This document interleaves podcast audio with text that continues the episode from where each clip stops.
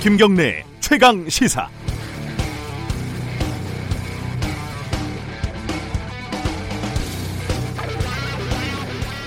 자유한국당이 유튜브에 애니메이션을 하나 올렸습니다. 벌거벗은 임금님을 패러디해서 문재인 대통령을 희화화한 내용이죠.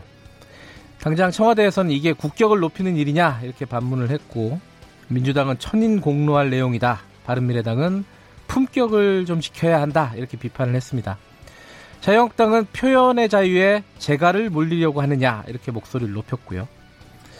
저도 그 패러디, 풍자 이런데 관심이 있기도 하고 많이 만들기도 했었습니다. 심지어 검찰 조사를 받기도 했죠. 어, 평가는 각자 하겠지만은 한국당 말대로 표현의 자유는 보장이 돼야 하죠. 표현의 자유가 보장돼 있으니까 저도 한마디를 하면요. 일단 제가 영상을 보니까 구태의연합니다. 벌거벗은 임금님 그리고 그 전에 조국 장관을 패러디한 양치기 소년 제목만 보면 이거 안 보신 분들도 무슨 내용인지 딱 200% 예측이 가능하지 않습니까? 실제로 보시면은 내용도 뻔합니다. 이건 좀 아닙니다. 이 임팩트가 별로 없어요. 그리고 대통령을 처음 등장시키면서 바로 죽이면 어떻게 합니까? 앞으로 어떻게 다시 등장시키려고요? 오늘만 장사를 하고 말 건가요? 제가 이 동영상 책임자라면 절대 업로드할 품질이 아닙니다. 돈이 좀 아깝습니다. 이런 거 만들려면 전문가한테 선수에게 제대로 맡기던지 아니면 잘 하는 걸, 아니, 잘 해야 하는 걸 열심히 하는 게 좋을 것 같습니다. 10월 29일 화요일 김경래 최강 시사 시작합니다.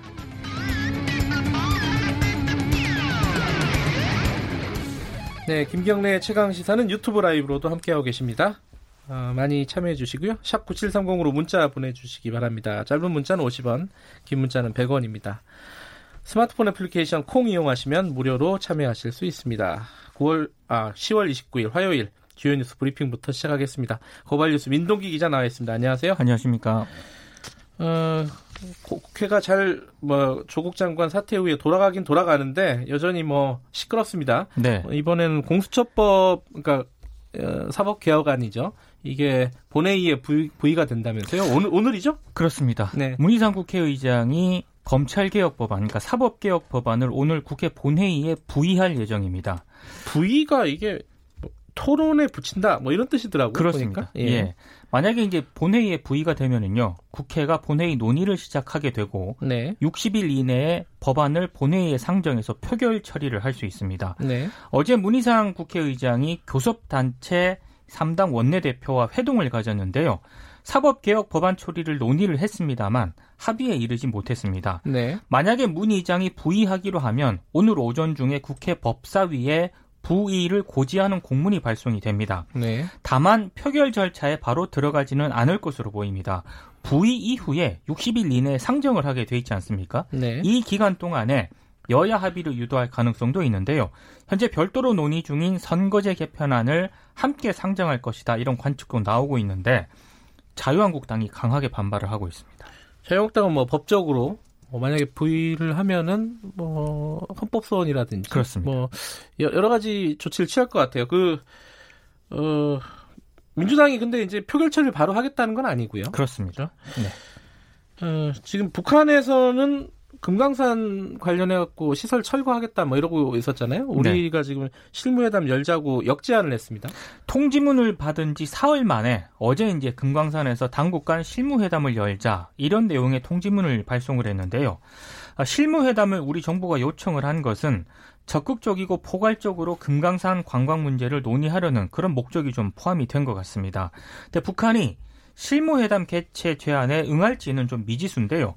김정은 국무위원장이 현지 지도에서 직접 지시를 한 내용이지 않습니까? 네. 이걸 단시일 내에 뒤집기가 현실적으로 어렵다 이런 전망이 나오고 있는데요.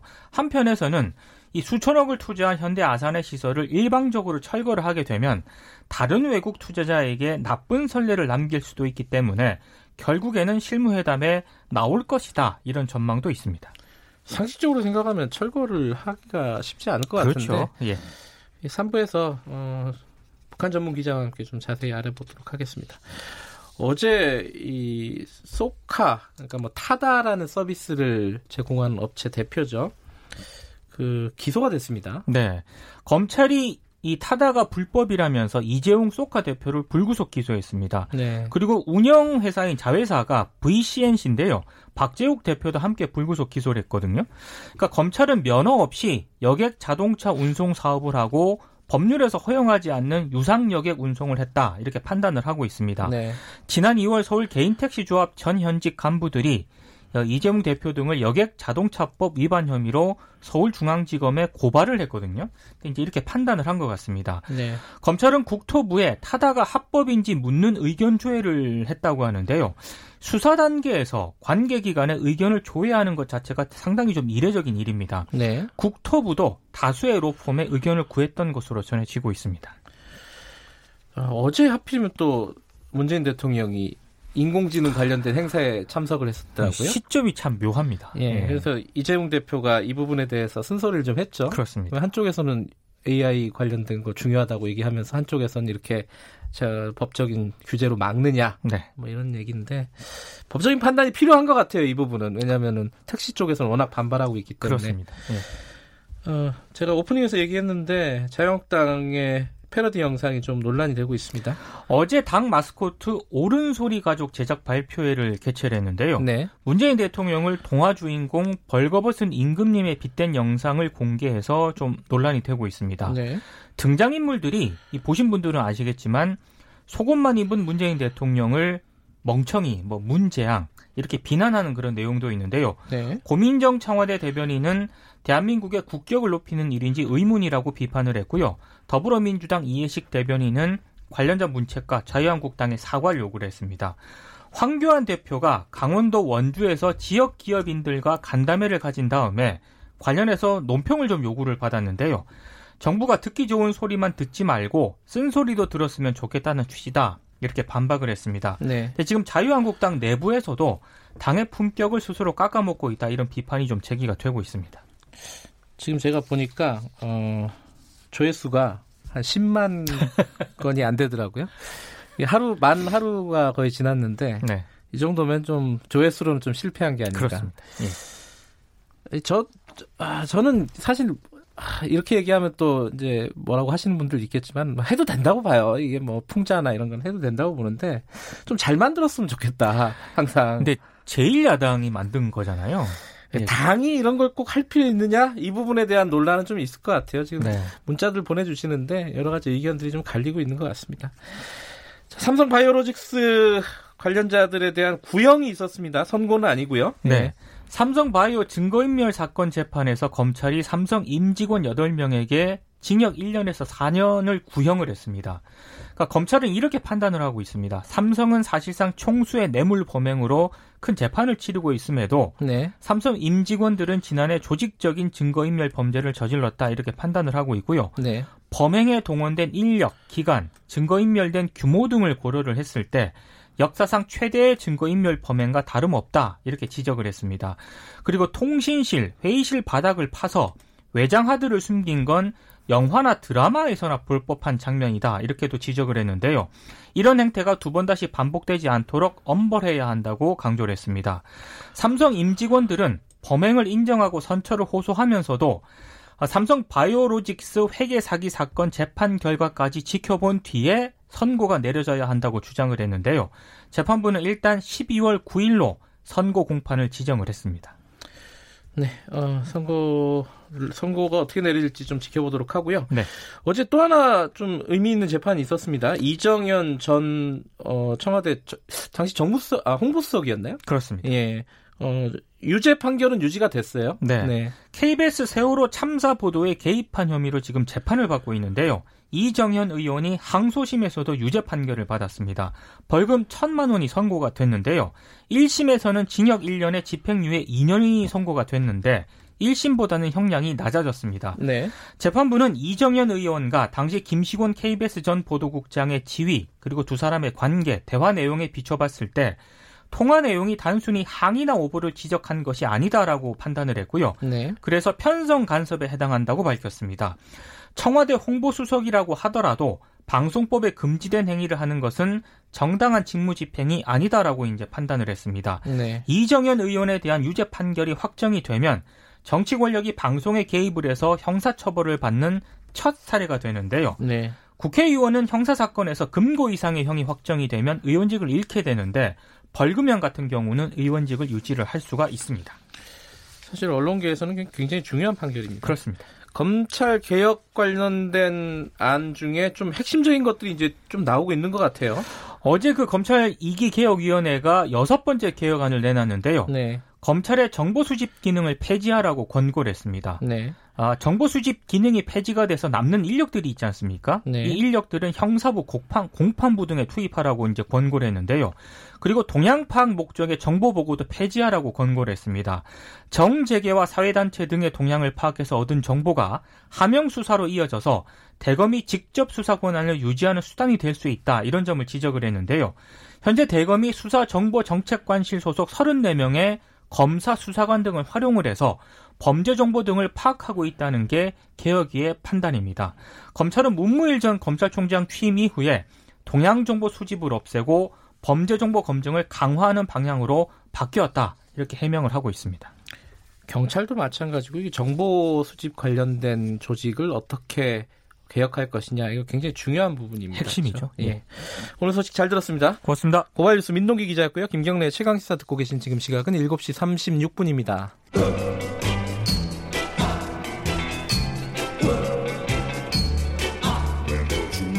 정글 같은 아침 시사의 숲에서 오늘도 웃고 울고 즐기며 사는 자연인 김경래 씨. 그의 하루 일과는 KBS 1라디오 김경래의 최강 시사를 진행하는 것으로 시작합니다. 어, 그런데 이게 무슨 소리죠? 아침부터 열심히 준비한 자연인 김경래의 밥상 같이 드셔보실래요? 후회 없는 아침 건강한 시사 김경래의 최강 시사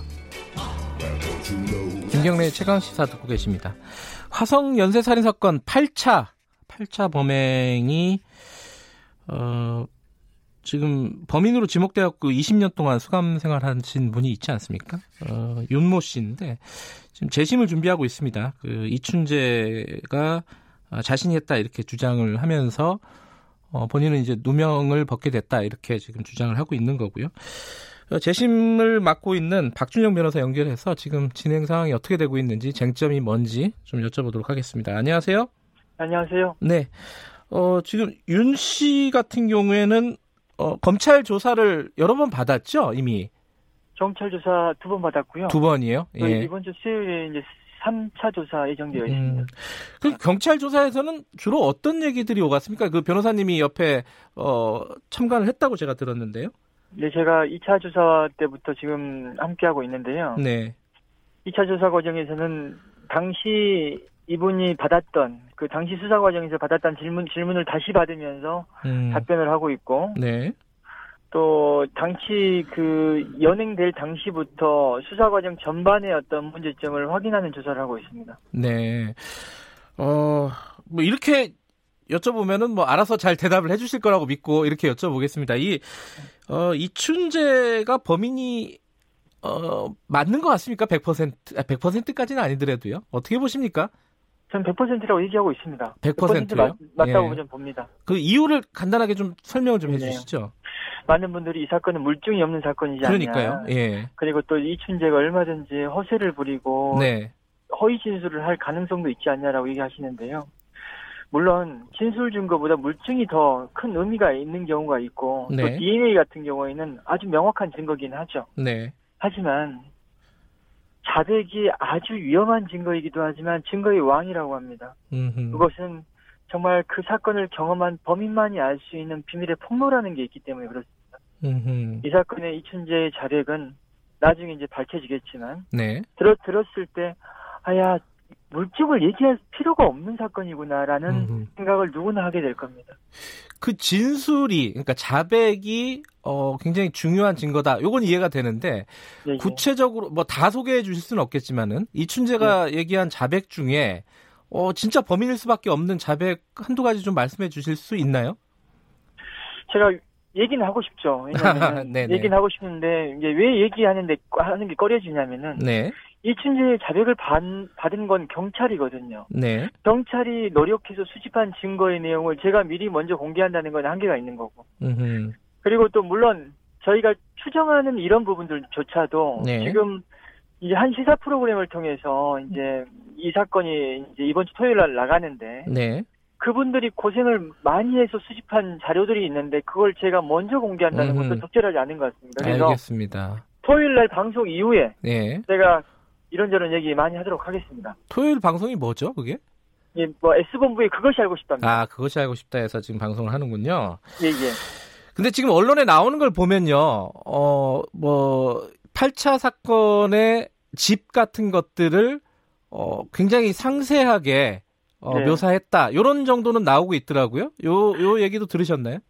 예, 물론 집을 상세하게 모, 묘- 묘사했다. 그림을 네. 그려가면서 자백했다. 이, 부, 이 부분도 굉장히 의미가 있습니다. 그리고 네. 또 집을 자세히 알고 있기 때문에 아주 순식간에 범행을 저지르고 빠져나갈 수 있었다. 네. 이것도 굉장히 의미가 있죠. 예. 그런데 이 진술에 대해서 또 의문을 갖고 계시, 가- 이런 의문을 제기할 수 있습니다. 네. 아니, 잘 알고 있기 때문에, 평상시에 잘 알고 있기 때문에 사람을 죽이지 않았으면서 그렇게 그려낼 수 있는 것 아니냐라고 음, 네네. 이렇게 반박을 할 수 있거든요. 네네. 근데 제가 알고 있는 이런 그 이것 외의 비밀의 폭로는 그런 반박조차가 조차 불가능한 자료입니다. 음, 음. 그래서 굉장히 의미가 있습니다. 알겠습니다. 그거는 뭐, 앞으로, 어, 차차 좀 지켜보도록 하고요. 네, 예. 지금 이제 이춘재가 범인이냐 아니냐 요게 쟁점 중에 하나라면은 예, 예. 어 그 윤 씨 어, 누명을 받았다고 지금 주장을 하고 있는 윤 씨 같은 경우에 당시에 가혹 수사가 이루어졌느냐 강압적인 수사가 이루어졌느냐 요 부분이 또 하나의 쟁점 아니겠습니까? 맞습니다. 가혹 행위에 대해서는 윤 씨는 어떻게 지금 진술을 하고 있습니까? 어, 먼저 이 말씀 한번 드려볼게요. 네. 아니, 이 춘재가 범인이 맞다는데 왜 경찰은 이 결과를 빨리 공개하지 않고 있냐? 아하. 근데 경찰의 고민은 어디에 있냐면은 네. 이춘재가 범인이라는 것을 경찰도 확실하는 것 같아요. 다만. 근데 이와 함께 뭘 공개해야 되냐면은 그러면 이춘재가 범인인데 왜 그 당시에 윤모 씨가 범인으로 몰려서 무기징역까지 받았는지 음. 수사에는 어떤 문제가 있었는지를 함께 밝혀야 된다, 되는 그런 네. 과제가 있는 겁니다. 네. 그러다 보니까 지금 경찰도 그 결과 발표를 빨리 못 하고 있는 그런 상황인데 네. 당시 윤모 씨는 어떤 가혹행위를 당했냐면은 일단 가장 큰 가혹행위는 잠을 3일 동안 못 잤습니다. 아이고. 예. 3일 동안 잠을 못 자면서 그 과정 속에서 말도 안 되는 조서들이 작성되고 그걸 갖다가 그 의미도 모른 채 성형 날인을 강요당했습니다. 그리고 그 초음압이 장애가 있는데 쪼그려 뛰기를 시키고 또 앉았다 일어섰다를 시키고 이런 말도 안 되는 폭행과 가혹행위가 있었던 겁니다. 네. 근데 지금 당시에 이제 그 수사를 했던 담당 그 형사들 있지 않습니까? 예, 예. 그쪽은 과학 수사를 통해서 밝혔다. 예, 예. 뭐 특히 방사성 동위원소 뭐 분석 뭐 이런 얘기들 하면서요. 예, 예. 그 부분은 어떻게 봐야 될까요? 이 사건에서 자백 외에 네. 또 아주 그 당시 재판 과정에서 의미 있는 어떤 증거로 고려됐던 것이 채모에 대한 방사성 동위원소 분석 결과입니다. 네. 이 분석 과정에서는 국가수가 개입이 됐죠. 네. 그런데 그 당시 국가수의 감정서가 상당히 문제가 많습니다. 아하. 너무 단정적으로 표현한 바람에 그 경찰은 그걸 또 믿었을 수 있어요. 예. 그래서 이 사건은 국가수가 사과를 하고 과, 과거의 잘못에 대해서 깊이 사과하고 반성해야 되는 사건이 될 것 같습니다. 그 국과수가 어, 단정적으로 표현을 한 것인지 아니면 경찰이 요구해서 국과수가 그렇게 해준 것인지 이 부분도 좀 밝혀야 될 부분 아니겠습니까? 물론 그 부분도 밝혀야 되는데 예. 또 그러니까 이, 이 감정이 나온 이후에 국가수는 이걸 굉장히 큰 쾌거로 알고 아하. 여기저기 인터뷰를 했기 때문에 예. 이 그 당시에 이걸 감정했던 감정이 쓴 글이나 기사 이런 걸 보면은 경찰이 그걸 요구했다라고 보기는 어려운 것 같아요. 아하. 예. 근데 이제 좀 어, 의아한 부분은 물론 이제 옛날 일이기 때문에 지금의 어떤 사회적인 분위기나 시스템과 다르지만은 네, 경찰이 수사를 하고 그걸 검찰이 다시 받아갖고 기소를 하지 않습니까? 그리고 맞습니다. 그걸 법원에서 판단한단 말이에요. 그러면 네. 경찰이 가혹 수사를 하고 강압적인 수사를 했다 하더라도 네. 검찰과 법원이라는 단계에서도 이게 전혀 걸러지지 않고 받아들여지지 않았다라는 거는 어떻게 우리가 생각을 해야 될지. 그래서 절차라는 것이 네, 절차를 거치면서 잘못은 바로잡히고 부족한 부분은 보완하는 게 절차인데 네, 이제 문제되는 사건들의 공통된 특징은 절차를 거치면서 발- 잘못을 바로잡기가 더 어려워진다라는 겁니다. 네. 이 사건도 마찬가지였던 것 같고 이 사건에서 검찰이나 법원의 책임도 분명히 있습니다. 네, 하지만 당시 경찰, 30년 전 경찰은 상당히 문제가 많았던 것 같아요. 음흠. 그 아주 그냥 범인만이 알 수 있는 자백을 한 것이냐 조서를 꾸미고 관련 소서, 서류를 많이 조작한 것 같습니다. 음흠. 이런 조작의 내용들을 지금의 경찰이 지금 밝히고 있고 해서 네. 여기서 우리 사, 이 사건 관련된 보도를 보면 댓글을 보면은 그래 경찰이 그랬지 견 견찰이다 뭐 예. 예. 여러 가지 어떤 뭐 비판이나 비난이 많은데 지금 이 사건 경, 수사하는 경찰은 잘못을 바로잡으려는 의지는 확고합니다. 음흠. 그런 부분에 대해서 많이 응원해주고 네. 박수 쳐줄 필요가 있지 않나 생각합니다. 근데 이제 의지는 확고하더라도 이게 예, 예. 뭐 강제 수사나 이렇게 할 수 없는 상황이잖아요, 지금.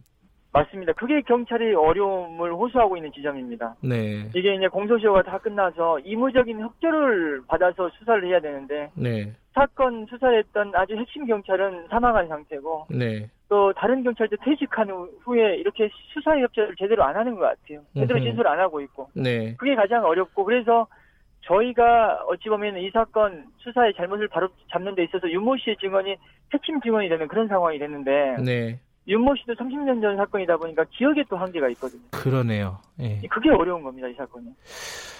이 사건이 그래도 어 어떤 강압 수사나 이런 것들이 밝혀진다면은 네, 예. 어, 윤 씨가 원하는 것은 어떤 게 있을까요? 지금 왜냐하면 어떤 뭐 새로 처벌을 할 수 있는 것도 아니고요. 강압 수사를 했던 경찰을 처벌할 수 있는 네. 것도 아니고 국가에서 보상을 할 수 있는가? 이 부분도 좀 어, 의문인데 어떻게 보십니까? 일단 보상까지는 너무 나아가는 겁니다. 음흠. 많은 분들이 뭐 보상 액수를 언급하고 하는데요. 네. 지금은 물론 무죄가 확실하기 때문에 보상으로 이어지 이어지는 건 확실합니다. 하지만 네, 그 보상액을 언급하는 것은 아직 성급하고 네, 다만 윤 씨 입장에서는 지금 명예회복이 가장 우선이고요. 네, 또 이 과정에서 잘못을 한 주체가 있다면은 주체가 있죠. 네. 잘못을 한 주체들 그 공권력의 당사자들이 사과를 하는 것이 반드시 음. 필요한 사건이라고 생각합니다. 네, 그래서 이 사건에 관여됐던 여러 사람들 그리고 그 관련 기관들은 명명백지 사실관계를 드러내고 과거의 잘못을 사과하는 거 필요한 네. 사건이라고 생각합니다. 이 윤 씨 같은 경우에는요, 생각, 뭐 네. 상식적으로 생각을 해보면은, 아, 그 누명을 썼다면은 이 억울해서 뭐 지금도 잠이 안 올 것 같은데, 예, 예. 지금 뭐 건강 상태라든가 심리적인 상태라든가 이런 건 어떻습니까? 만나 보니까. 이분이 네. 담배를 끊었었어요. 담배를 끊었는데 최근에 지금 이 사건이 다시 불거지고 나서 담배를 다시 피고 있습니다. 음, 굉장히 스트레스를 많이 받고 있습니다. 실은 물론 재심에 대한 기대를 갖고 있기 때문에 이제 굉장히 희망 때문에 이제 많이 좋아하고도 있지만은 네. 언론에서 너무 많이 이제 주거지를 찾아와서 이제 기다리고 아. 있고 인터뷰를 요구하니까 이게 스트레스가 만만치 않은 것 같아요. 예. 그래서 이런 부분에 대해서 이제 좀 많이 배려를 해주셨으면 좋겠고요. 네. 또 한 가지 더 지적할 부분이 있습니다. 네. 저도 지금 이제 놓치고 있었던 지점인데 네. 이 사건에서 가장 큰 피해자는 그 당시에 사망한 여중생의 지금 가족들인 것 같아요. 그러네요. 이분들은 정말 어느 날 갑자기 이 사건이 지금 세상에 또 다시 나와가지고 큰 고통을 겪고 있을 것 같습니다. 음흠, 그래서 우리가 이분들을 배려해야 되는 것 아닌가. 음흠. 또 저도 이제 이 자리에서 네. 반드시 이 사건 정의롭게 해결해서 그 죽은 여중생의 어떤 억울함과 그 가족의 한을 풀어야 되는 것 아닌가 싶습니다. 네. 노력하겠습니다. 이게 절차상으로 보면 재심 신청은 언제쯤 가능하게 되는, 건, 되는 겁니까? 예, 재심 신청 빨리 할 겁니다. 저희 그 음. 변호인단 저뿐만 아니라 김칠준 변호사님, 이주지 변호사님 세 분이 지금 네. 관여, 세 사람이 관여해서 하고 있는데요. 네. 이번 주 이제 그것이 알고 싶다 방송 이후에 네. 다음 주가 됐든 다다음 주가 됐든 가급적 빨리 재심 청구하려고 합니다. 네. 네. 알겠습니다. 어, 좋은 결론 기대해 보겠습니다. 오늘 말씀 네. 감사합니다. 네, 감사합니다. 박준영 변호사였습니다.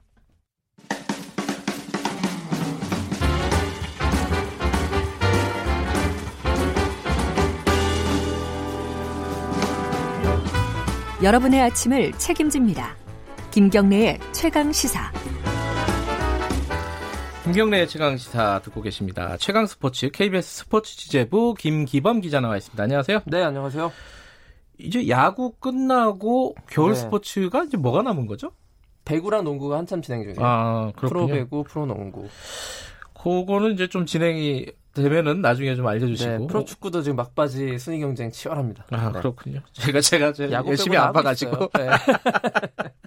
야구만 끝났지, 뭐, 다른 것들은 다 네. 하고 있군요. 어, 골프 소식 오늘 좀 알아보죠. 그, 타이거 우즈가 굉장한 기록을 네. 세웠다면서요? 그 2019년이요 메가 스포츠 이벤트가 없습니다. 홀수년도가 원래 짝수년도에 비해서 아, 월드컵도 없고 올림픽도, 없잖아요. 없고. 예. 근데 만약에 이제 아직 연말은 아닌데 연말에 국제 스포츠 뉴스 1위를 뽑는다면 네. 타이거 우즈의 부활이 될 것 같습니다. 음. 왜냐면 상반기에 마스터스를 우승했고요. 네. 타이거 우즈가 그리고 어제 43살의 골프 황제 타이거 우즈가 PGA 투어 최다승 타이 기록을 세웠습니다. 이게 굉장히 상징적인 숫자였거든요. 이전에 갖고 있었던 82승 기록을 타이거 우즈가 음흠. 어제 일본에서 열린 조조 챔피언십에서 우승을 하면서 동률을 이룬 거예요. 샘 스니드라는 선수가 갖고 있던 기록과 동률. 43살이면 좀 어- 어린 편 아니에요? 이런 그렇죠. 기록에 비하면은? 그죠? 스니드 선수가 은퇴할 때, 그러니까 당연히 이걸 최다승을 세우고 이제 은퇴했겠죠. 예. 그때 나이가 50살이 넘었거든요. 52세에 아. 세웠던 기록이 82승이었는데 네. 타이거 우즈는 그보다 9살 빨리 이 기록을 세운 것이고요. 네. 1996년에 타이거 우즈가 PGA 투어 첫 승 거뒀어요. 그러니까 음. 23년 동안 82승한 겁니다.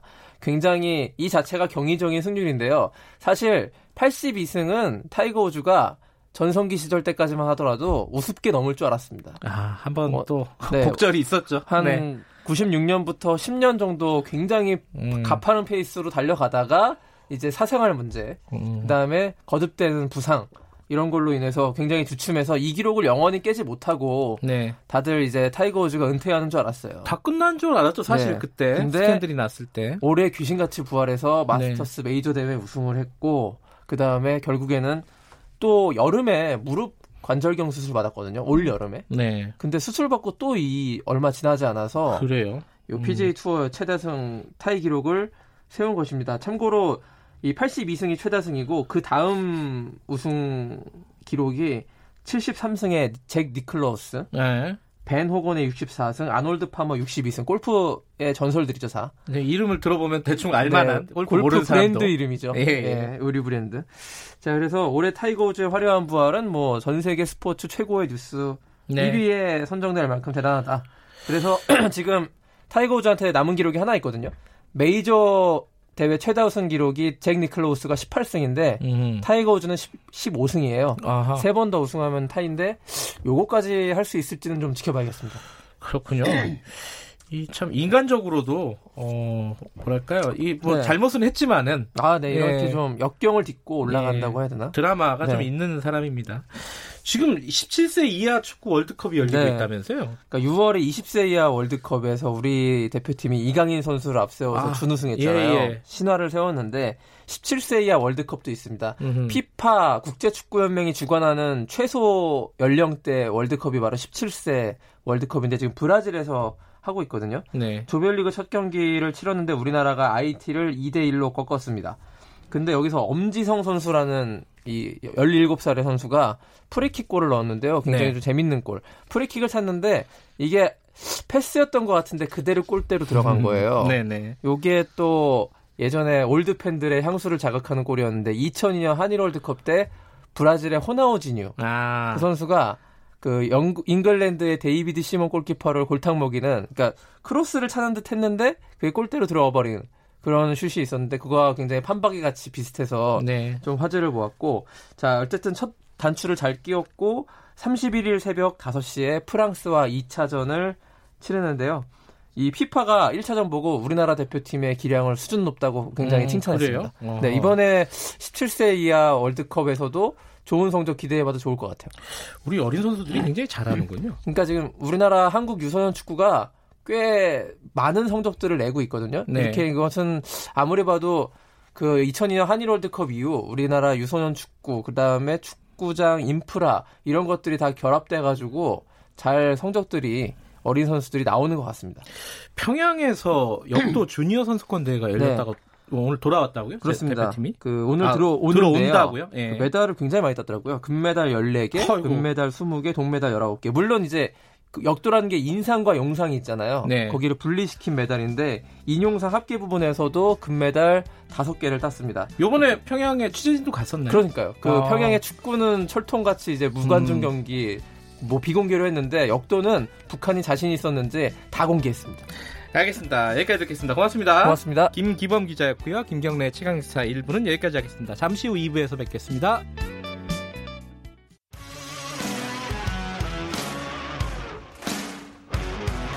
탐사보도 전문 기자 김경래 최강 시사. 김경래 최강 시사 2부 시작합니다. 지금 국회가 어, 좀 시끄럽습니다. 이 패스트트랙 관련된 건데요. 이게 패스트트랙 한번 상정되면 끝나는 건 줄 알았는데 계속 복잡하죠.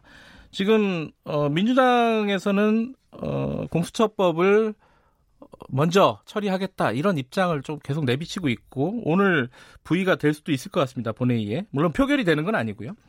그런데 어, 선거법도 좀 어, 뭐랄까요 논란이 있습니다. 지금 정의당이 의원 정수, 그러니까 의원 수를 좀 늘리자 한 10%. 그러니까 쉽게 말하면 한 30석 정도 늘리는 것을 검토해 보자라는 방안을 심상정 대표가 거론을 했습니다. 이게 약간 이제 당별로 어, 여러 가지 이해득실이 있는 부분이죠. 그래갖고 이게 시, 합의가 쉽지 않은 부분인데 어, 오늘은 이정미 정의당 의원 모시고 관련된 얘기 좀 나눠보겠습니다.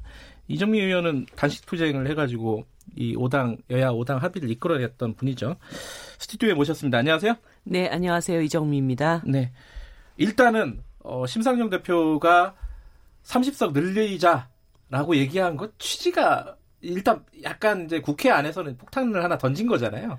어. 뭐 이런 취지가 뭔지 좀 설명해 주세요. 그 폭탄이 없던 폭탄이 생긴 건 아니고요. 물론 그렇죠. 예, 작년 예. 연말에 이제 5당이 결국 저와 손학규 대표님 그 당시에 열흘간 단식을 네. 하고 어, 합의를 만들어냈을 때 첫 번째는 연동형 비례대표제를 추진하는 네. 거, 두 번째는 근데 이 일을 추진하려면은 어, 아주 세부적인 방안들을 짜는데 가장 큰 걸림돌이 지역구 의석과 비례의석의 숫자를 어떻게 맞출 것인가 네네. 이 네. 문제지 않습니까? 아, 그런데 이제 연동형 비례대표제의 취지를 제대로 살리기 위해서는 비례의석을 일정 수 늘려야 되는데 그렇게 되면은 현행 그 의원 정수 안에서는 지역구 의석이 줄어들 수밖에 그렇죠. 없잖아요. 네.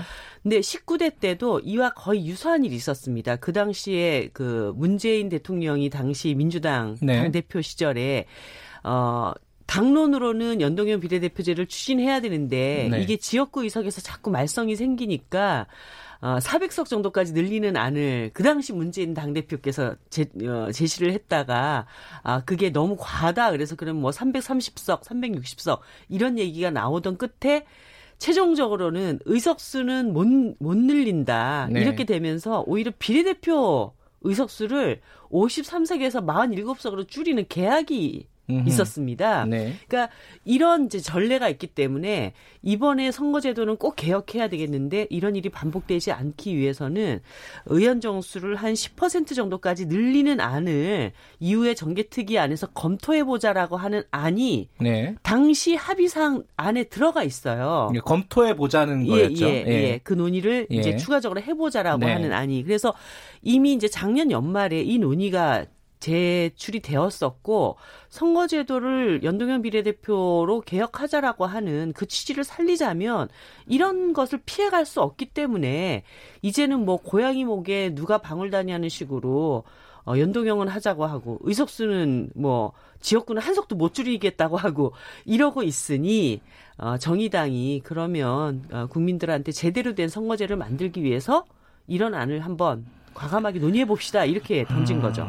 그러니까 뭐 말씀하신 취지는 정의당이 총대를 한번 맸다 이렇게 네. 들리는데 근데 이게 이제 다 아시다시피 여론이 안 좋잖아요. 국회의원 늘리자 그러면은 찬성하는 사람들 많지 않을 걸요 아마. 그렇습니다. 여론조사 해보면은 과반 이상이 항상 반대하는 쪽으로 나오고 그래서 뭐 세비 세비는 총액을 동결한다. 네. 그죠? 네. 대신에 이제 어 n분의 1이니까 n을 늘려가지고 좀 덜 받고 네. 사람을 네. 늘리자 이거잖아요. 제가 그 당대표 시절에 비교섭단체 연설에서 네. 저는 반값 국회의원 세비도 아, 제안을 했었습니다. 예, 세비를 아. 반값으로까지 줄이자. 예. 사실 국민들이 너무 국회가 하는 일 없.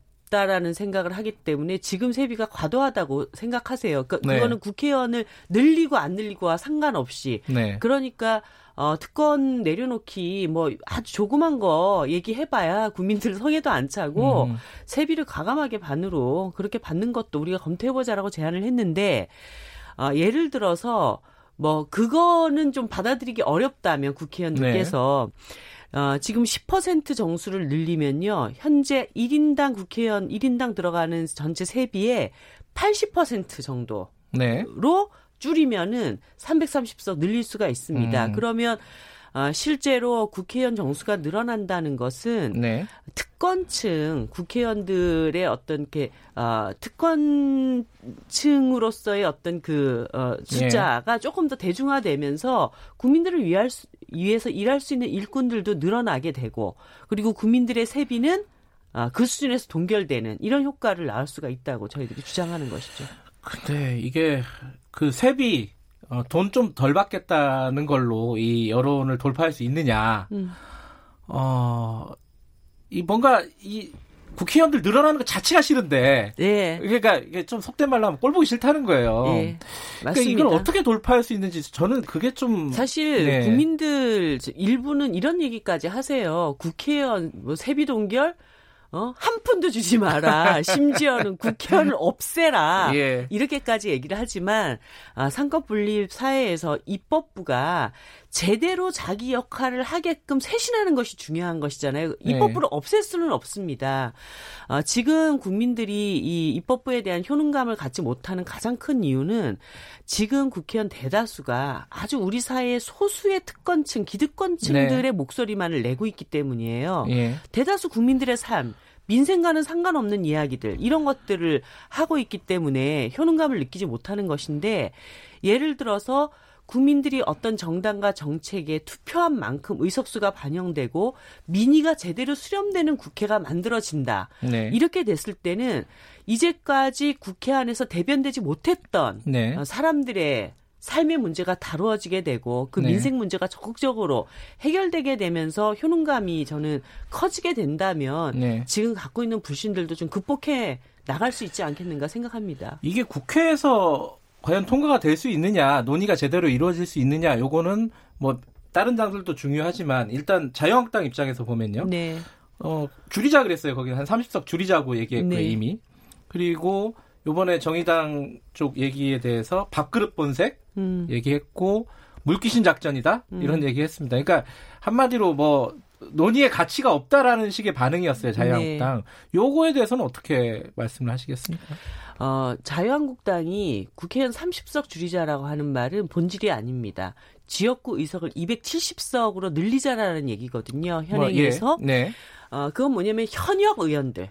지금 배지들이 자기 배지는 죽어도 내놓기 싫다라고 하는 것의 반증입니다. 음, 네. 어, 소위 정의당이 지금 이야기하는 것은 어, 거대 양당이 너무 민의에 대, 어, 민의와 대비해서 과대 대표되고 있다. 특히 네. 자유한국당은 국민들이 지지하는 것보다 훨씬 더 많은 의석을 차지하고 있다. 그래서 민의를 그대로 담는 국회를 만들자라고 하는 것이 핵심입니다. 근데 270석으로 지역구로만 다 뽑자라고 하는 건 뭡니까?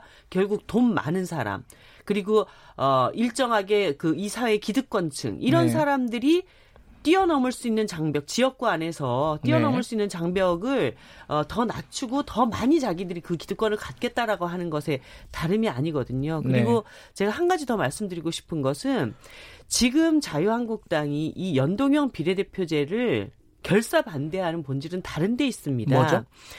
어, 뭐, 알만한 분은 다 아실 네, 분. 저는 잘 모르겠네요. 인데, 아니, 분인데, 저한테 이렇게 얘기했어요.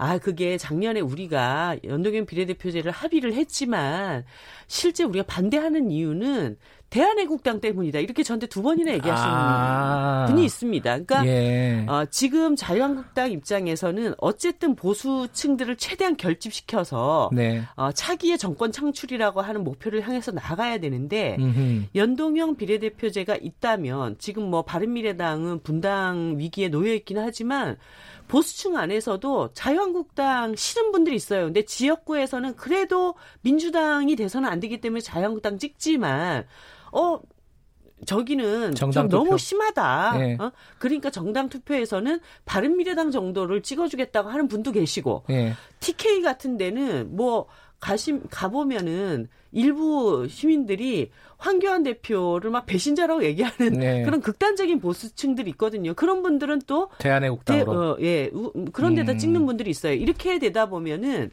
어, 차기 총선에서 보수층들을 하나로 결집시키기가 음흠. 굉장히 어렵 없다고 생각하시는 거죠. 네. 그렇기 때문에 어떻게 해서든지 지금처럼 단순 다수제 그리고 비례대표 없애서 지역구로 전원 뽑는 네. 이렇게 되다 보면은 어, 자유한국당이 너무 싫어도 어, 바른미래당이나 대한애국당 찍어가지고는 좀 안 되겠다고 생각하는 사람들이 결국은 자유한국당에다가 몰표를 줄 거다. 음. 이렇게 해서 보수 지지층을 결집시키려고 하는 네. 진짜 자기 밥그릇 지키기 위한 아하. 꼼수죠. 오히려 자기 밥그릇 지키려고 하는 거는 자유한국당이다. 네, 보수층의 분열을 막기 위한 자기 꼼수다라고 음. 봐야 되죠. 근데 이제 그 자유한국당은 그러면 어쨌든 찬성을 안 할 것이고요. 이 사- 의원 정수를 늘린다거나 이런 부분에 대해서 지금 민주당 같은 경우에 이인영 원내대표 어제 연설을 보면은 연동형 비례대표제 얘기는 했어요. 네. 의원 정수 얘기는 안 했어요. 네. 민주당 입장은 좀 타진을 어떻게 해보셨습니까? 어, 제가 그 이전에도 여러 차례 얘기를 했는데요. 네. 의원 정수 확대 없이 네. 이 사당의 합의가 잘 이루어지지 힘들 거다라는 음, 한마디로 이게 내심은 다 있으시죠. 근데 음. 국민 여론이 네. 원체 의원 정수 확대에 대해서 부정적이다 보니까 예. 이제 고양이 목에 방어를 못 하시는 거예요. 네. 근데 저희들이 계속 주장하고 설득하는 것은 네. 이렇게 해서 선거제도 개혁이 무산되고 예. 또다시 기득권 특권 중심의 국회가 만들어져서 네. 자유한국당이 또 과대대표되는 국회가 되면은 이거는 국민들한테 또 최악의 20대 국회가 지금 최악의 국회라고 하는데 21대 국회 에서도 또다시 이런 최악의 국회가 재현되는 것이다.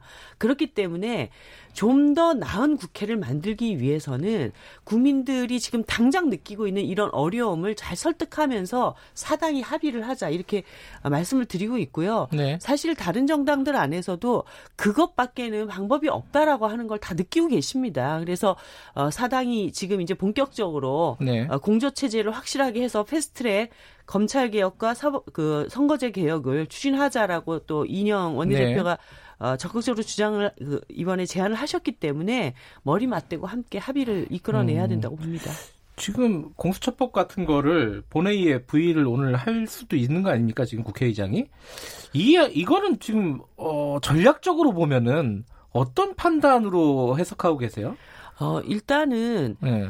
어, 법안을 부의하는 게 중요한 것이 아니라 20대 국회에서 이 안을 반드시 통과시키는 것이 네. 중요하지 않습니까? 네. 그렇기 때문에 어, 어제도 그 이인영 원내대표가 그 얘기한 핵심 골자는 사법개혁, 선거제 개혁이라고 하는 것을 반드시 20대 국회에 관철시키기 위해서 사당이 튼튼하게 공조를 해야만이 이게 국회 가반 의석을 확보할 수 있고 이 어, 전략을 함께 짜자라고 하는 것으로 저는 이해를 했습니다. 그렇기 때문에 어, 부의가 중요한 게 아니라 통과하는 어, 음. 과정이 중요하고 그 과정을 어떻게 만들 것인가 아, 그것에 대해서 최선을 다해야 된다고 봅니다. 다른 얘기 아, 시간이 많지가 않아서 다른 얘기 몇 가지만 여쭤볼게요. 어제 자유한국당이 문재인 대통령 패러디 영상 올렸습니다. 네. 벌거벗은 대통령 뭐 이런 내용이었는데 어떻게 보셨습니까? 저는 역풍 맞을 거라고 봅니다. 이렇게 심각하게 네. 정치를 어, 이렇게 추악한 상태로 끌고 가는 것에 대해서 네. 우리나라 국민들의 수준은 그렇게 해서 박수칠 분들은 보수층 안에서도 없다고 봅니다. 음, 역풍을 아주- 맞을 것이다. 예, 아주 소수의 지지층들을 결집시킬지는 모르겠지만 네. 아, 이런 방식에 대해서는 이제 국민들도 혐오하고 있고 어, 이제 좀 그만하라고 저는 그렇게 회초리를 드실 거라고 봅니다. 아, 어, 이제 어제 지난 토요일이죠. 박정희 대통령 전 대통령 추도식이 있었습니다. 어, 40주기라고 하는데 이 총선의 때가 돼서 그런지 아니면 원래 그런 건지 어쨌든 여러 가지 말들이 나왔어요. 뭐 황교안 대표도 그 자리에 참석을 했고요. 김문수 지사 전 지사는 당신의 따님을 우리가 구하겠습니다. 뭐 이런 워딩도 썼고요. 이 보수 세력들 행보 이거 어떻게 보고 계십니까? 아, 모든 전직 대통령에는 네. 명과 암이 있습니다. 네. 아, 어, 그 부분을 다 균형감 있게 역사적으로 잘 평가하는 것이 필요하다고 봅니다. 네. 하지만 어, 모든 것을 미화해서 그것을 자신의 정책 기반으로 삼으려고 하는 이런 시도에 대해서는 이런 반역사적인 몰역사적인 행태에 대해서는 어, 국민들이 또 평가하실 거라고 보고 있습니다. 이 총선이 다가오는데 어, 조국 장관 사태 이후에 어, 그 과정을 겪으면서 정의당의 지지율이 상당히 좀 어려웠던 건 사실입니다. 네. 어, 입장도 명확하지 않았었고요. 어, 상당 기간 동안에 이거 정의당은 내부적으로 이 부분에 대해서는 어떻게 평가하고 계십니까? 어, 입장이 명확하지 않았다고는 저는 보지 않습니다. 그래요? 사실 초기부터 조국 장관 인사청문회 제대로 해라. 그 다음에 음. 이제 저희들이 좀 어려웠던 부분은 어, 검찰이 대통령 임명권에 과도하게 개입해 들어오고 네. 그리고 피의 사실 공표가 너무 심각하게 벌어지고 네. 어, 이러면서 조국 장관 문제로 불거져 나왔던 우리 사회의 불평등, 불공정 문제 그리고 네. 소수 특권층들 안에서 벌어지고 있는 그러한 아, 문제들에 대해서 제대로 평가해야 되는 부분과 이 검찰의 과도한 어떤 개입에 대한 검찰 개혁의 요구 이 두 가지가 한꺼번에 터져 나온 것입니다. 그래서 네. 아, 결과적으로는 지금 우리들에게 남겨져 있는 이 숙제, 특히 아, 우리가 기울어진 운동장이라고 얘기를 했는데 그것이 아니라 어, 별도의 그라운드가 있었던 거, 정말 네. 명문대에 들어가기 위해서 엄마 아빠 찬스를 쓸 수 있었던 아주 한정된 그런 사람들만의 어, 그 문제 안에서의 공정성 시비가 아니라 네. 우리 사회 대다수 청년들, 인생의 출발을 비정규직으로 시작하는 52%의 청년들, 이런 삶의 문제를 전면적으로 어떻게, 아, 그 해결해 나갈 것인가라고 하는 것에 대해서 정의당의 과제를 음. 더 엄격하게 잘 해결해 나가야 되겠다. 이런 또 여러 가지 고민들을 하고 있습니다. 알겠습니다. 이 얘기는 조금 더 하면 좋을 것 같은데 시간이 여기까지네요. 네. 오늘 스튜디오에 나와주셔서 감사합니다. 네, 고맙습니다. 이정미 정의당 의원이었습니다.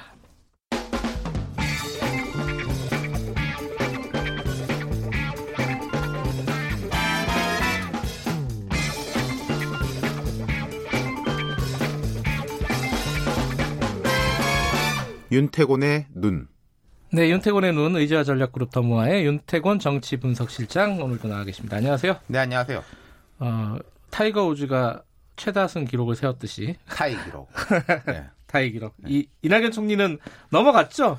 어, 타이 기록이 아니라. 근데 이 정확히 말하면요. 네. 민주화 이후 최장수 총리예요. 87년 이후. 그렇죠. 예. 그 옛날에 박정희 시대 때는 정일권 이런 분이 6년 총리했고 아, 그랬어요? 김종필 음흠. 총리 4년 6개월 했어요. 그랬구나. 대통령 18년 하다 보니까 뭐, 예. 근데 이제 자 이낙연 총리가 881일 오늘 882일째네요. 네. 이전에 이명박 정부 때 김황식 총리가 880일 기록 갖고 있었는데 깼고 900일 넘기겠죠? 음, 넘, 예, 천일은 뭐 얼마 안 모르겠고. 예, 예. 900일은 이제 분명히 넘길 겁니다. 음, 지금 뭐, 그러니까 교체하지 않겠다라는 뜻을 청와대는 계속 내비치고 그렇죠. 있어요. 이게 문 예. 대통령이 지난주에 청와대 출입 기자들하고 호프 미팅을 가졌는데 법무부 외에 당장 개각 요인이 없다. 법무부도 서두르지 않겠다 이랬거든요. 그러니까 음. 최소 12월까지는 이 총리가 자리를 지킬 것 같다. 음흠. 기본적으로 일을 잘하니까 오래 가는 거겠죠. 김황식 전 총리도 평가가 그대로 좋았었고 네. 그다음 기록을 가진 사람들이 이제 민주화 이후 총리로는 고건, 이해찬, 황교안 이런 순서예요. 어, 고건 총리 빼고는 다 지금 현역에서 그렇죠. 예. 다섯 명 가운데 세 명이 지금 이 정국에 되게 중요한 인물들 아, 김한식 아니겠습니까? 총리도 지금 사실 현역은 아니고요. 네, 예. 그러니까 이낙연, 이해찬, 황교안 네, 이 네. 세 사람이 이제 주요 포스트에 있는 거죠. 그러네요. 네. 이 총리가 어제 좀 기자들에게 얘기했죠. 본인의 소회를. 예, 별도 자료나 이런 게 있는 건 아니고 출근길에 정부 서울청사에서 기자들하고 만나서 나름대로 놀지 않고 해왔다고 생각합니다. 이 wording이 재밌더라고요. 예, 예. 그러나 결과를 놓고 보면은 잘 된 것도 있지만 아쉬운 것도 없지 않다. 최장수 총리 기록에 대해서는 그런 기록이 붙었다는 것은 저에게 분에 넘치는 영광이다. 어제와 다르지 않은 오늘인데 특별한 소감이랄 것은 없다. 참 이분 항상 메시지가 재밌어요. 그리고 이제 말인데 글로 써놓아도 글이 되는 말을 이렇게 음. 받아 써도 그런 부분이 이제 최강점인데 정제가 돼 있다. 그렇죠. 예. 그러면서 덧붙인 게 지표상 나아지고 있는 것들이 있지만은 그래도 삶이 어려운 분들은 여전히 어렵다. 그런 국민의 고통에 대해선 늘 저의 고통처럼 마음이 아프다. 이런 정제된 메시지에 대해서 호감을 느끼는 사람들이 꽤 많은 것 같아요. 이게 예. 지금 총리 이낙연의 제일 큰 장점이죠. 특히 예. 지금 같은 이제 메시지 과잉의 시대에는 사람들이 아하. 메시지에 대해서 피로감을 느끼는 경우가 되게 많거든요. 근데 네. 이낙연 총리는 그러니까 말이 작은 사람은 아니에요. 말이 이제 뭐 많은 편에 속하는데 그 피로감을 주지 않는 게 제일. 큰 장점이죠. 대정부 질의에서도 야당 의원들 공격에 뾰족하게 이제 뼈 있는 할 말은 다 하면서도 기분 나쁘거나 험한 말은 없지 않습니까? 네, 이거 배우고 싶어요. 이거. 그러니까요. 네. 어, 이제 앞으로 거치가 어떻게 되느냐, 요 부분에 대해서는. 그렇죠. 예. 이낙연이 왜 이렇게 오래 왔느냐, 강점 뭔가 살짝 우리가 짚어봤지만 앞으로가 문제인데 그 네. 부분에 대해서 이 총리는 어제 이렇게 말했습니다. 당연히 저의 거치는 저 혼자 할 수 있는 게 아니다. 음흠. 조화롭게 하겠다. 이 조화롭게 하겠다라는 게 재밌어요. 이것도 내 생각, 대통령 생각, 당 생각 음. 이걸 맞춰 가겠다라는 거 아니겠습니까? 그러면서 이제 이 총리가 지난 25일에 청와대에 들어가서 문재인 대통령한테 직접 방일 결과를 보고했다. 네. 이러면서 기자들이 물어봤죠. 문 대통령하고 자주 소통하는 편이냐? 기본적으로 주례 해동이 있으니까 자주는 아니지만은 필요할 때는 단둘이 뵙는 경우도 있다. 이 요즘 유행하는 말로 흘리기, 흘리기죠. 이게 뭐라고 딱 떨어지게 얘기하는 건 아니에요, 항상. 그러지만 예. 이제 문 대통령 신임 받고 있다. 네. 이거 아니겠습니까? 그 대통령하고 의논해가지고 앞으로 거취를 결정하겠다. 아니, 좀 이렇게 여론 지지도도 있고 그래갖고 총선에서 역할을 해야 된다 이런 말들도 많이 그렇죠. 나오잖아요. 지금 각종 여론조사에서 차기 여권에서는 압도적으로 1등이고 여야 네. 합쳐가지고는 좀 이제 보수 진영이 인기 좋을 때 황교안 총- 대표가 쭉 올라가서 뭐 비등비등한데 평소에는 이제 이낙연 총리가 음흠. 1등인데 그러니까 인기 좋은 사람은 총선 역할을 해야 된다는 거죠. 네. 이 총리도 지난 5월에 한 토론회에서 뭐 정부 여당에 속한 사람으로서 심부름을 시키면 따를 것이다. 이때는 사실 7월, 8월에 나온다는 이야기가 있을 때예요. 그리고 그 음. 이후에도 나의 심장은 정치인 이런 말 했었거든요. 어, 윤태원 실장님은 어떻게 보십니까? 이게 본인은 당에 돌아오고 싶어 할 것 같지 않아요? 그럼요. 총리로서 본인이 이제 쌓을 수 있는 것은 거의 다 쌓았어요. 기록도 뭐 갱신했고 네. 결국 당으로 돌아가고 싶은 내심일 것인데 이제 문 대통령이 놔줄 것이냐 음, 이게 놔주려면은 차기 총리에 대한 컨셉, 네. 뭐 예를 들어 경제 컨셉이다, 뭐 지역적으로는 이번 뭐 이낙연 총리 호남이니까 이번 PK다 이런 식의 컨셉과 그 컨셉에 부합하는 인물을 찾았을 때 이낙연 총리를 놔줄 수 있는 거거든요. 근데 음. 지금 보면은 그렇진 않은 안것 보여요, 같죠 잘. 아직은. 음. 예. 근데 총선에서 뭘 해야지 지금 대선도 한번 생각해 볼 수 있는 거 아니에요? 그렇죠. 이낙연 총리 입장에서는. 이낙연이라는 사람이 지금 차기 지지율 1인데 냉정하게 말하면은 무난하기 때문이에요. 그러니까 음. 이낙연 어, 지금까지 보면은 대통령이 됐던 지도자들 같은 경우에는 보통 좋아하는 사람도 있고 싫어하는 사람도 있고 이런 부딪힘 예. 속에서 뭔가를 만들어 나가는 거거든요. 근데 네. 이낙연 총리는 무난한 거 아니야? 하고 이제 부정적인 사람들도 뭐 내가 그 사람 되게 싫어하진 않지만 썩 마음에 들진 않은 이런 정도란 음. 말이에요. 그럼 자기만의 칼라, 실적 이걸 만드는데 만들어야 되는데 갑자기 사람이 바뀌기도 힘들고 이번 총선에서 성과를 내야 된다는 거죠. 음, 그러니까 이번 총선을 도가 그러니까 건너뛴다면은 예. 그냥 이낙연 총리로 남을 가능성도 음. 있습니다. 총선 끝나고 나서 결과가 매우 좋다면 네. 그럼 그 총선의 결과를 이끈 사람이 우뚝 설 것이고 결과가 안 좋다면은 문재인 정부에 대한 책임론으로 돌아갈 건데 그럼 이낙연 총리도 공동 책임지는 거 아니겠습니까? 그렇네요. 그러니까 나와야 된다는 거죠. 그리고 당내에서 보면은 이해찬 대표 혼자만은 어렵다는 기류도 강하고 알겠습니다. 윤태권 실장이었습니다. 고맙습니다. 감사합니다.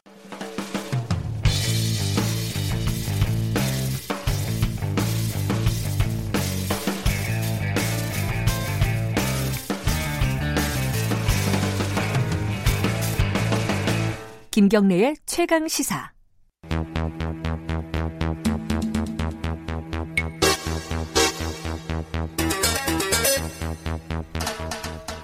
네, 사건의 이면을 들여다보고 깊이 있게 파헤쳐보는 시간입니다. 추적 20분. 오늘도 두 분 나와 계십니다. 먼저 박지훈 변호사님 안녕하세요. 네, 안녕하세요. 박준입니다. 예, 그리고 오늘 새로 오셨습니다. 서울신문의 허백윤 법조팀 기자입니다. 안녕하세요. 안녕하세요. 네. 어, 허 기자께서는 법조 출입을 한 얼마나 하셨습니까? 2년 반 정도 돼가고 있습니다. 아, 이게 되게 어려울 때 하시고 계시군요. 네. 검찰 출입입니까? 지금은 법원, 법원 중심으로 출입? 하고 있습니다. 예. 법원 출입이면은 지금부터 좀 바쁘겠네요. 네, 슬슬 넘어오고 있습니다. 어, 공판이 지금 어, 언제 예정돼 있나요? 지금 준비 기일은 한 번씩 했고요. 예. 네, 아직 정식 재판은 아직 남아 아, 있습니다. 기, 일이 잡혔나요? 표창장 관련해서. 네, 예, 표창장 그거는 관련해서. 준비 절차만 아직 아, 잡혀 그래요? 있습니다. 네. 아직 한참입니다. 그죠? 네, 이제 예. 시작이죠. 예. 자, 오늘은, 어, 어, 진행 상황을 좀 체크를 좀 해볼게요. 먼저, 이, 크게 보면 세 가지잖아요. 하나는 정경심 교수. 네. 그 다음에, 뭐, 오천 조카는 이미 넘어가 있으니까, 그럼 빼고, 어, 동생, 조국 장관 동생 어, 관련된 얘기가 하나 있고 또 하나는 조국 전 장관 본인에 대한 얘기. 네. 어, 이렇게 어, 갈래가 좀 여러 가지 갈래라서 기사들도 좀 파편적으로 나오고 해서 좀 정리를 해보는 시간이면 좋을 것 같은데 먼저 정경심 교수부터 좀 얘기를 해보면요 구속이 됐고 어, 구속된 상태에서 계속 조사를 받고 있습니다.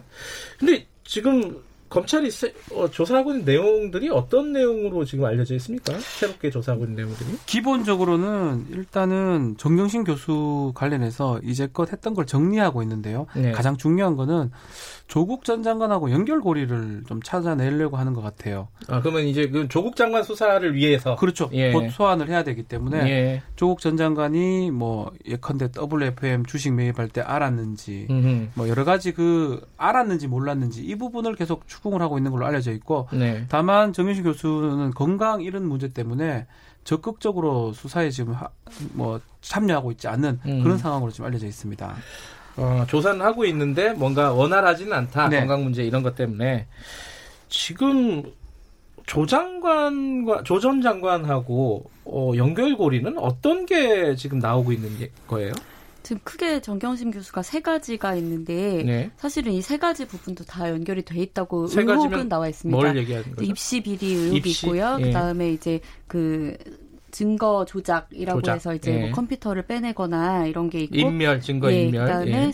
사모펀드 의혹이 있는데 예. 지금 구속되고서 두 차례 검찰에 불러서 예. 이제 그저께까지 두 번 조사를 했는데 이 두 번째까지는 주로 이제 입시 비리랑 증거 은닉 교사 혐의에 대해서 이제 앞서 구속되기 전에 대- 조사했던 걸 좀 정리를 했다고 검찰에서 이제 알려져 있고요. 네. 그다음에 이제 가장 조국 장관 조국 전 장관이 연관됐을 때 좀 가장 치명적인 게 사모펀드라고 지금 이제 보여지고 있거든요. 그래서 앞으로 이제 당분간은 사모펀드에 집중해서 조전 장관의 연관성에 집중해서 이제 조사를 할 음. 것으로 보입니다.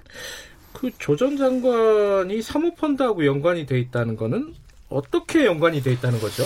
그러니까 처음부터 아마 검찰이 그린 그림 중에 하나일 것 같아요. 네. 그러니까 이제 예를 들어서 사모펀드 관련돼서 지금 뭐 주식 같은 걸 매입을 할때 네. 지금 차명으로 매입을 했는가 아니냐라는 게 검찰 측 이제 그러니까 정영신 교수가 돈을 빌려준 거냐 그렇죠. 아니면은 이름을 빌려가지고 이름만 자, 빌려줘서 자기가 산. 거냐? 예. 근데 지금 여러 가지 얘기를 봤을 때 청와대에서 그, 그 현금 인출기죠. 네. 거기서 5천만 원을 지금 입금했던 내역도 지금 나왔거든요. 음흠. 그런 걸 봤을 때 조국 전 장관도 그 사실을 알고 있었다.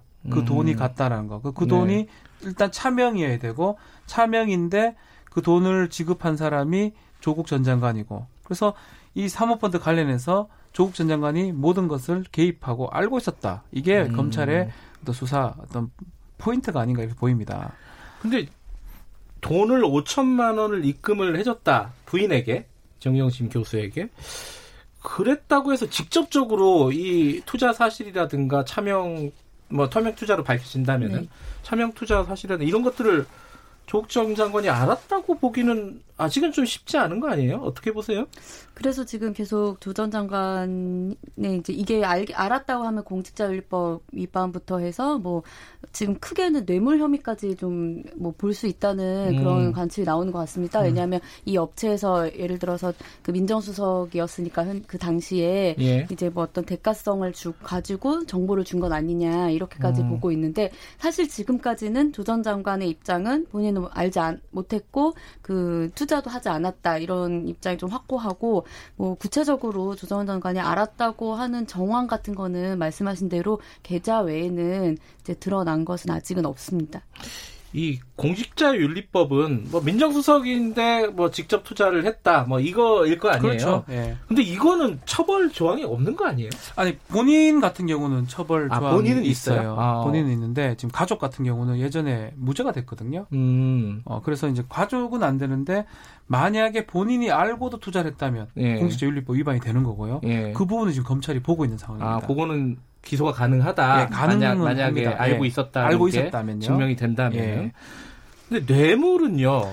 이 뇌물은 왜 성립이 되는 거예요? 이게 좀 복잡한 얘기인데 음. 이건 법리적으로 좀 설명해 주세요. 상당히 좀 많이 갔다라는 생각도 들어요. 예. 검찰에서 검찰에서 지금 여러 가지 수사를 하면서 뇌물 얘기가 지금 계속 나오고 있는데 사실 검찰 얘기인지 이게 언론 보도 음. 얘기인지는 뭐 저도 명확하게 알 수가 없습니다. 조홍천 민주당 의원이 또 이런 얘기를 네. 비슷한 얘기를 했죠. 사실은 네. 뇌물 관련된 얘기가 어 예컨대 사, 그 가상화폐까지 얘기가 나오고 있거든요. 아 그래요? 가상화폐 관련해서 미리 가상화폐가 이 뭐 거래소 같은 것 같은 게 폐쇄될 거를 미리 알고 그것을 조국 장관이 미리 알고 그 관련된 그 사모펀드라든지 이런 것들을 미리 조치를 취했다 이런 부분을 지금 뇌물죄라고 봅니다. 음. 그 미리 알았기 때문에 정보를 줬고 그만큼 시세 차익을 노린 게 아니냐 뭐 이런 얘기를 하고 있는데 사실은 저는 사실 좀 어렵다고 보거든요.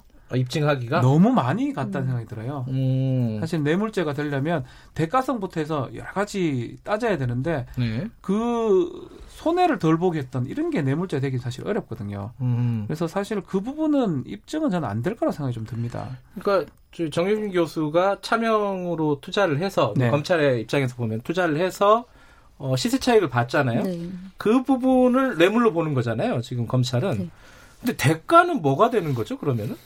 이제 이 업체가 WFM이 네. 이전에는 이제 영어 교육 사업을 했는데 네. 나 2017년부터 갑자기 이제 2차 전지에 투자를 예. 합니다. 그러니까 이런 걸 보고 혹시 이제 민정수석의 지위를 이용해서 그 음. 국책 사업에 자기들이 좀 투자를 하거나 이렇게 그 사업을 할 수 있도록 네. 조금 그걸 원한 것 아니냐. 이게 음. 이제 대가 관계라는 건데 아직은 좀 너무 구체적이지. 않습니다. 여러 가지 음. 뇌물 얘기가 나오고 사실은 뇌물죄가 되어야지만 이건 뭐 검찰 시- 시각이긴 한데요. 예. 이 특수 수사에 마침표를 찍을 수가 있는 거거든요. 음. 그러다 보니까 뇌물죄 부분이 계속 얘기가 나오고 있는데 네. 사실은 여러 가지 수사에서 뇌물죄가 입증하기 가장 어렵습니다. 음. 설사 돈이 오갔다 하더라도 대가성이 없다면 또 직무 관련성이 없다면 무죄가 되는 거거든요. 네. 지금은 돈이 오간 것도 사실 없고요. 시세 차익 얘기도 나오고요. 가상화폐에서 도움 줬다는 얘기도 나오고 여러 가지 얘기가 나오고 있는데 네. 아직까지는 구체적인 혐의로 갈 수 있는 그 단계까지는 안 갔다 그런 음. 생각이 듭니다. 근데 이 혐의들은 정경심 교수 구속영장에는 뭐 안 나오는 혐의 아니었습니까? 네, 그죠? 빠졌었죠. 어, 그, 이게 일부러 빼고 전략적으로 하는 거다라는 얘기도 있던데 어떻게 기자들은 어떻게 보고 계세요? 좀 그런 얘기가 나오고는 있는데 왜냐하면은 네. 사실은 정경심 교수의 영장만으로도 조 전 장관이 어, 떻게 개입이 됐다, 뭐 어떻게 관여를 했다는 게 정확하게 나온 게 없는 것으로 사실 저도 음. 직접 영장을 확인하지는 못해서 음. 그렇게 알려져 있기 때문에 그 일부러 전략이다. 왜냐하면 지난번에 그 조국 장관, 조국, 조국 전 장관의 동생도 영장에 정경심 교수 내용을 상당 부분 뺐다고 합니다. 그러니까 음. 왜냐하면은 이제 이 영장을 만약에 파악해서 검찰이 어떤 증거를 가지고 어떤 이제 네. 대응을 하고 있는지를 알게 되면 이제 그 노출된다는 거죠. 네. 그 어떻게 보면 이제 공모 관계에 있는 사람에게 예. 그래서 뭐 전략이라고는 나와 있는데 사실은 확인하기는 어려운 부분인 것 같습니다. 근데 상식적으로는 영장이 발부되냐 기각되냐 이걸 놓고 검찰은 굉장히 신경을 많이 쓸 텐데 네. 전략적으로 뭘 빼고 막 이럴 만한 여유가 있나요? 저는 검찰이? 안 그랬을 거라고 생각이 듭니다. 그러니까 저는 이거는 약간 기자들의 그 뭐라 그래요? 뇌피셜이라고 해야 되나?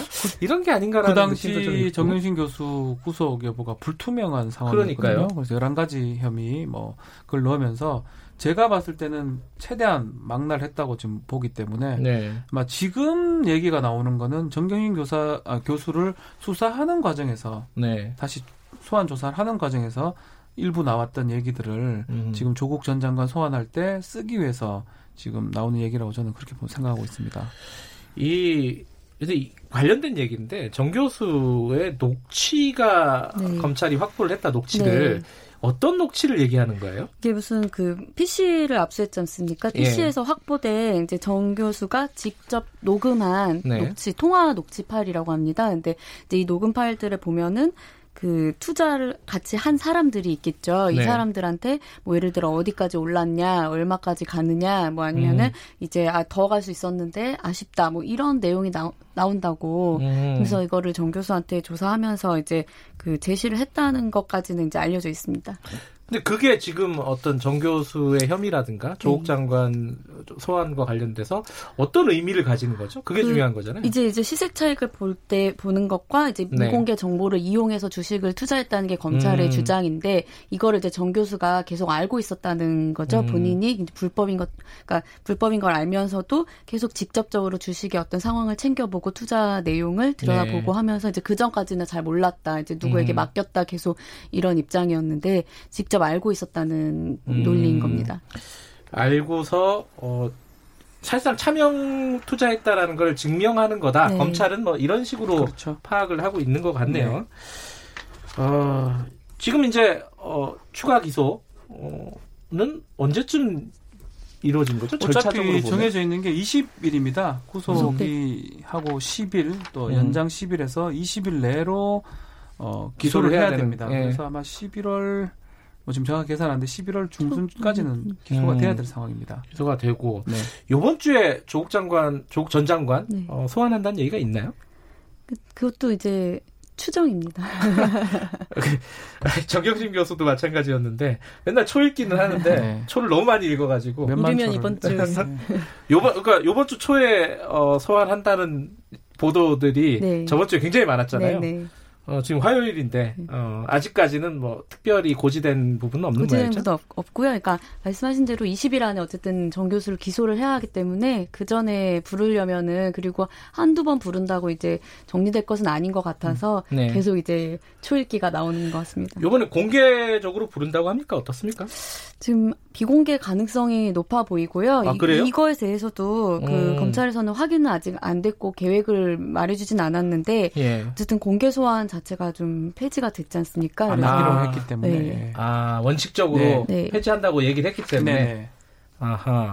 그러면 뭐 영장을 치지 않는 이상 네. 뭐 포토라인에 서거나 이런 일은 그렇죠. 없겠네요. 음. 영장 실질 심사를 한다면 그때는 뭐 보따라 있을 가능성이 있지만 그게 아니라면 이제 근데 지금. 상황에서는 영장을 친다 안 친다 얘기하기도 되게 힘든 상황 아니에요? 사실은 하, 이렇게 말하기 좀 그렇지만 이때껏 수사를 했잖아요. 8월 달부터 다시 어, 원점을. 새로 시작하는 것 같다는 느낌 듭니다. 음. 그러니까 정경심 교수 구속을 최초 목적으로 해가지고 구속하자마자 다시 또 조국 장, 전 장관 수사로 포인트를 바꾼 것 같거든요. 음흠. 글쎄요, 뭐 참 검찰 수사력을 제가 뭐 어느 정도 있는지 모르겠지만 네. 그렇게 봤을 때는 더 새로운 거를 좀 알아내는 거는 쉽지는 않다. 이제껏 있던 거 중에서 뭐 공모 관계 있는지 이런 걸 확인할 예. 수 있어도 새로운 것들을 뭐 뇌물죄라든지 이른바 그런 건 좀 쉽지는 않다 저는 생각이 좀 근데 들어요. 한 가지 좀, 어, 이게 당연히 이제 송사가 벌어지면은 벌어지는 일인데, 이 내분이 있잖아요. 오촌 조카하고 정현신 교수하고 약간, 어, 오촌 조카 측 변호사가, 네. 어, 이 오촌 조카를, 우리 이제 의뢰인을, 어, 사기꾼으로 몰 줄 알았어. 정현신 교수가. 네. 뭐, 이런 식의 발언을 했다면서요? 네, 네. 그 25일에 지난주 금요일인데요. 그 네. 오촌 조카의 1차 이제 공판 준비 기일이 열렸습니다. 근데 네. 사실은 기록이 뭐 없어가지고 재판은 22분 만에 끝났는데 이제 끝나고 변호사들을 이제 기자들이 쫓아갔는데 그 자리에서 자리를 옮겨서 좀 긴 시간 얘기를 했습니다. 아, 그래요? 거기서 나온 얘기였고요. 아, 그 자리에 있었나요? 근데 저 쫓아가다가 이제 듣다 나왔는데 이, 이 소리는 직접 못 들었습니다. 네, 뭐라고 했어요? 네. 워딩을 확인을 했는데 어 일단은 본인이 처음에 이 사건을 맡았을 때 그리고 정 교수가 조사를 받을 때 그 부분을 예상을 했다는 거예요. 저쪽의 음. 논리는 우리가 사기꾼이다. 음. 이제 오촌 조카 사기꾼이고 나머지 사람들은 오촌 조카의 어떤 이제 권력이나 이런 그 음. 그러니까 내 내 뭐 친척에 조국이 있어 뭐 이런 식으로 등에 업고 하는 그 사기에 놀아난 거다 이렇게 프레임을 짰을 거다라는 생, 생각이 들었고 이제 실제로 약간 그 정 교수 측에서 그런 듯한 이제 발언이 나왔으니까 그거에 대해서 너무 화가 난다라고 음. 해서 앞으로 이제 좀 재판에서 다퉈갈 거고 근데 한 가지 이사, 이 변호사가 이제 변- 덧붙인 게 그쪽이랑 싸우려고 하는 건 아니다. 음. 그냥 사실관계를 정확히 밝힐 것이다. 뭐 이런 말을 했었습니다. 하나만 더 짚어보고 가죠. 그 조국 전 장관 동생. 네. 이 혐의가 좀 새로운 게 나왔어요. 원래는 이제 뭐 그렇죠. 취업 비리 같은 거였잖아요. 그래서 다른 얘기가 나와요? 좀 심각한 느낌이 들어요. 어떤 거죠? 저 형의 이름을 팔고 민정수석 당시에 아, 팔고 뭔가 해결해 주겠다면서 돈을 받았던 부분입니다. 청탁을 받았다. 예, 특가법상 아. 알선수재 아니면 변호사법 위반이 성립할 수 있는데 만약 이 혐의가 맞다면 네. 영장은 청구될 가능성이 높아요 다시 아, 그뭐 새- 건강 상태도 있겠지만 지금까지 나오는 거랑 완전히 새로운 새로운 거죠? 형태고 어. 그 과정에서 조국 전 장관이 또 알았다면 또 새로운 형태의 또 다른 범죄가 될 수 있는 그런 상황입니다. 항상 알았냐 몰랐냐가 최종적으로 문제가 네. 되는군요. 네. 예, 뭐 모르겠습니다. 이거는 뭐 조사해 보면 나오겠죠. 오늘 말씀 여기까지만 듣겠습니다. 고맙습니다. 감사합니다. 박지훈 변호사 그리고 서울신문의 허백윤 기자였습니다. 김경래 최강 시사 듣고 계신 지금 시각은 8시 46분입니다.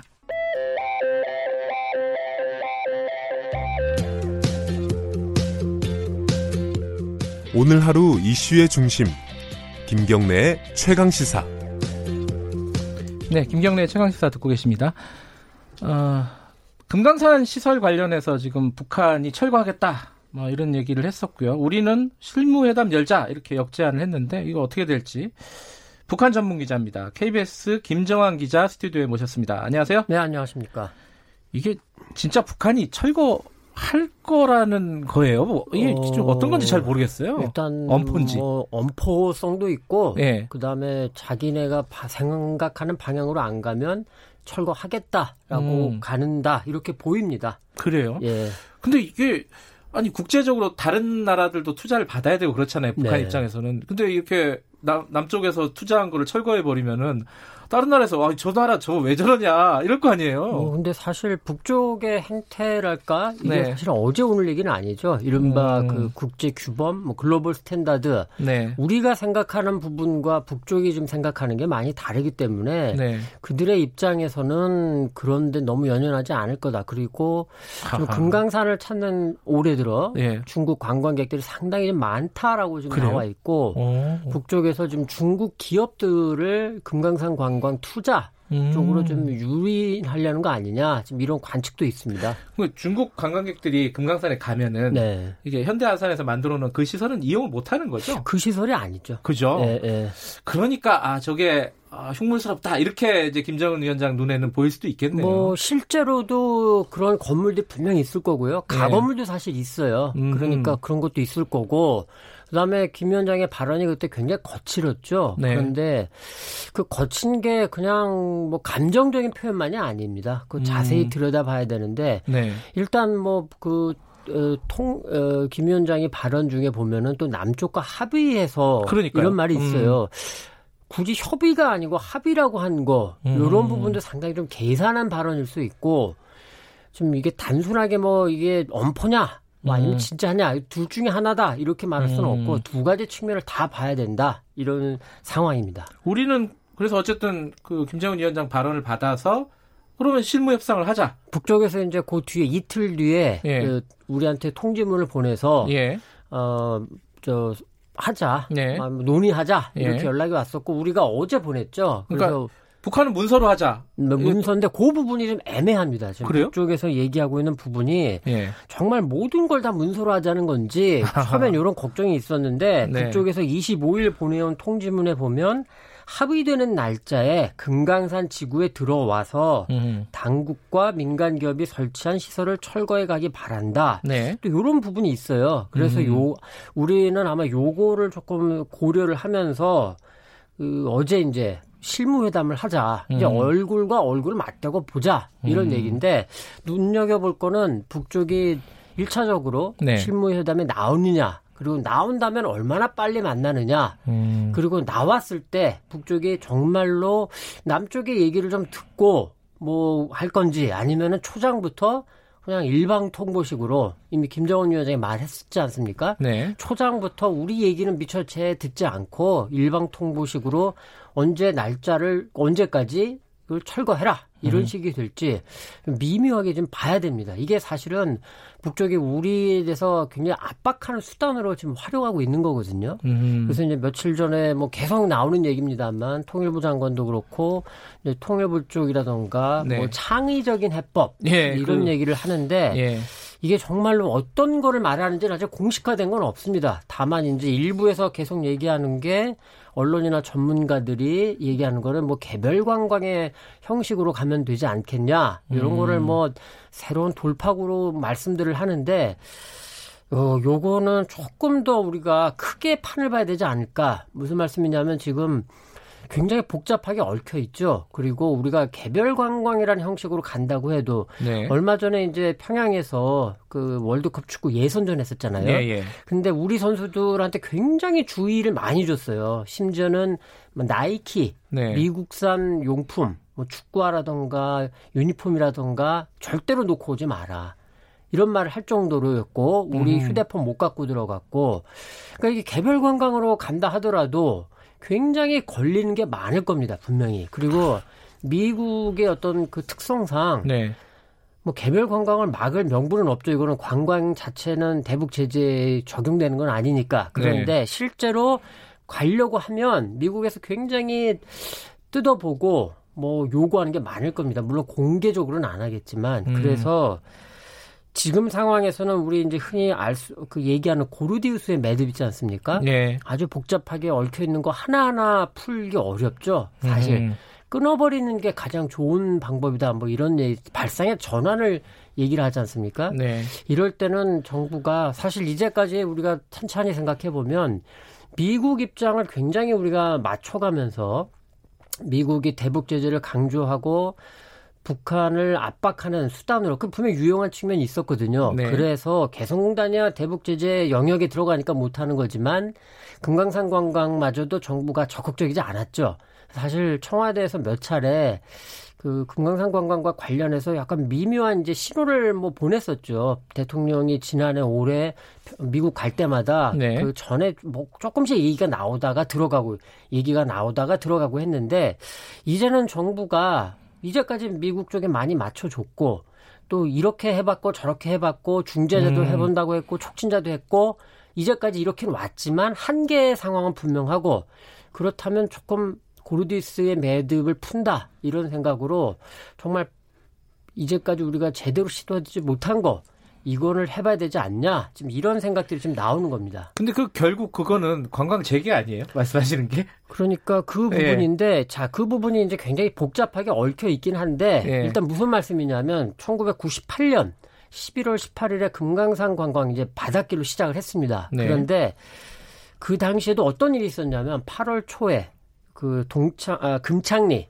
지하 핵시설 의혹이 미국 뉴욕 타임스가 미국 당시 강경파가 흘린 것으로 보이는 네. 그 자료를 갖고 아주 크게 썼어요. 네. 그러면서 굉장히 북미 관계가 흔들렸고 네. 그리고 같은 달 말에 8월 말에 대포동 미사일을 이제 쏩니다. 네. 미국 북한이 그 참고 참고 하다가 대포동 미사일을 쏘면서 금강산 관광 절대로 해면 안 된다라는 네. 여론이 굉장히 높았죠. 국내적으로도 높았고 국제적으로도 높았고 네. 미국도 그 당시에 뭐 음으로 양으로 좀 굉장히 안 된다라는 신호를 준 거로 좀 알려져 있는데 예. 그래도 당시 대통령 김대중 대통령은 그거를 밀어붙였죠. 예. 그러면서 클린턴 대통령이 사실 그 100길 관광 시작하고 다음 날 방한했었는데 음. 그 모습을 보고 굉장히 긍정적인 그러니까 인상을 받았어요. 네. 그거를 통해하면서 우리가 당시에 남북의 두 지도자가 어느 정도 이건 2000년 6.15 정상회담 전인데 북쪽에 어느 정도 남쪽에 대해서 갖고 있던 의심의 시각을 조금 거두기 시작했거든요. 네. 그러니까 그 당시와 우리가 평면적으로 비교할 수 있는 건 아니지만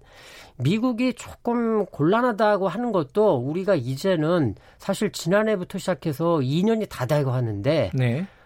교착 상태 이게 그리고 연말이 되면 위기 상황이 올 수 있다. 네. 이거는 미국과 우리가 정말 깊이 얘기를 하면서 미국에게 그리고 지금 사실 어, 트럼프 대통령의 국내 입지도 썩 좋지 않지 않습니까? 네. 이럴 때야말로 우리가 정말 운전석에 앉아서 우리가 좀 시도를 해보겠다라고 미국과 한번 얘기를 할 시점이다. 그렇게 보입니다.